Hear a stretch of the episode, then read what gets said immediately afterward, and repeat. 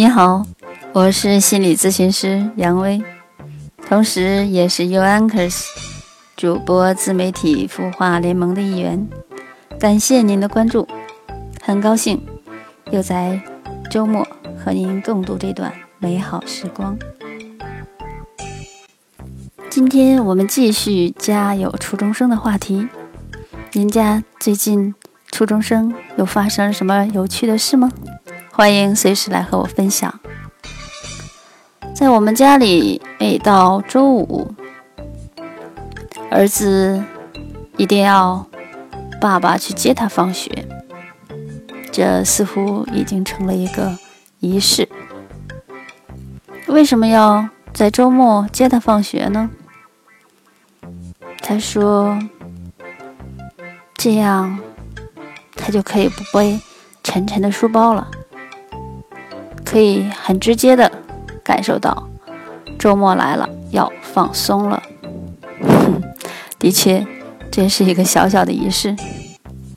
看过《小王子》那本书或电影的亲们，应该都会比较赞同。仪式感在生活中真的很重要。”其实想一想，我们从小到大经历了那么多的事情，最后留在记忆中的，是不是真的都是那些有仪式感的事情呢？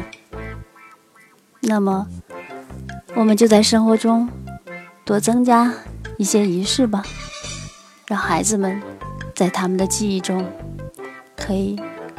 增添更多美好。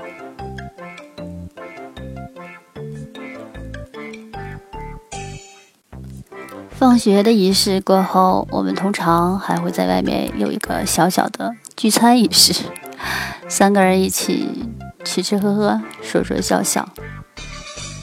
这次儿子聊到了刚刚的一个小考，好像。有拼音的听写，我笑了一下。说到拼音，这可能是他的一个弱项，因为他的二年级是在美国读的，所以他的英文字母、英文单词的记忆可能要胜过对拼音的记忆。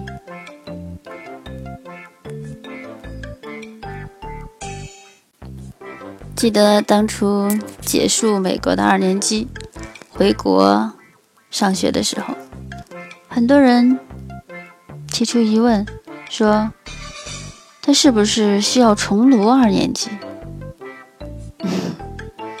我当时应该也是笑了一下。为什么要重读呢？为什么不尊重他的节奏，直接上三年级呢？事实证明，他不仅上了三年级，而且好像还一切顺利。所以，尊重生命的节奏，不是说说而已。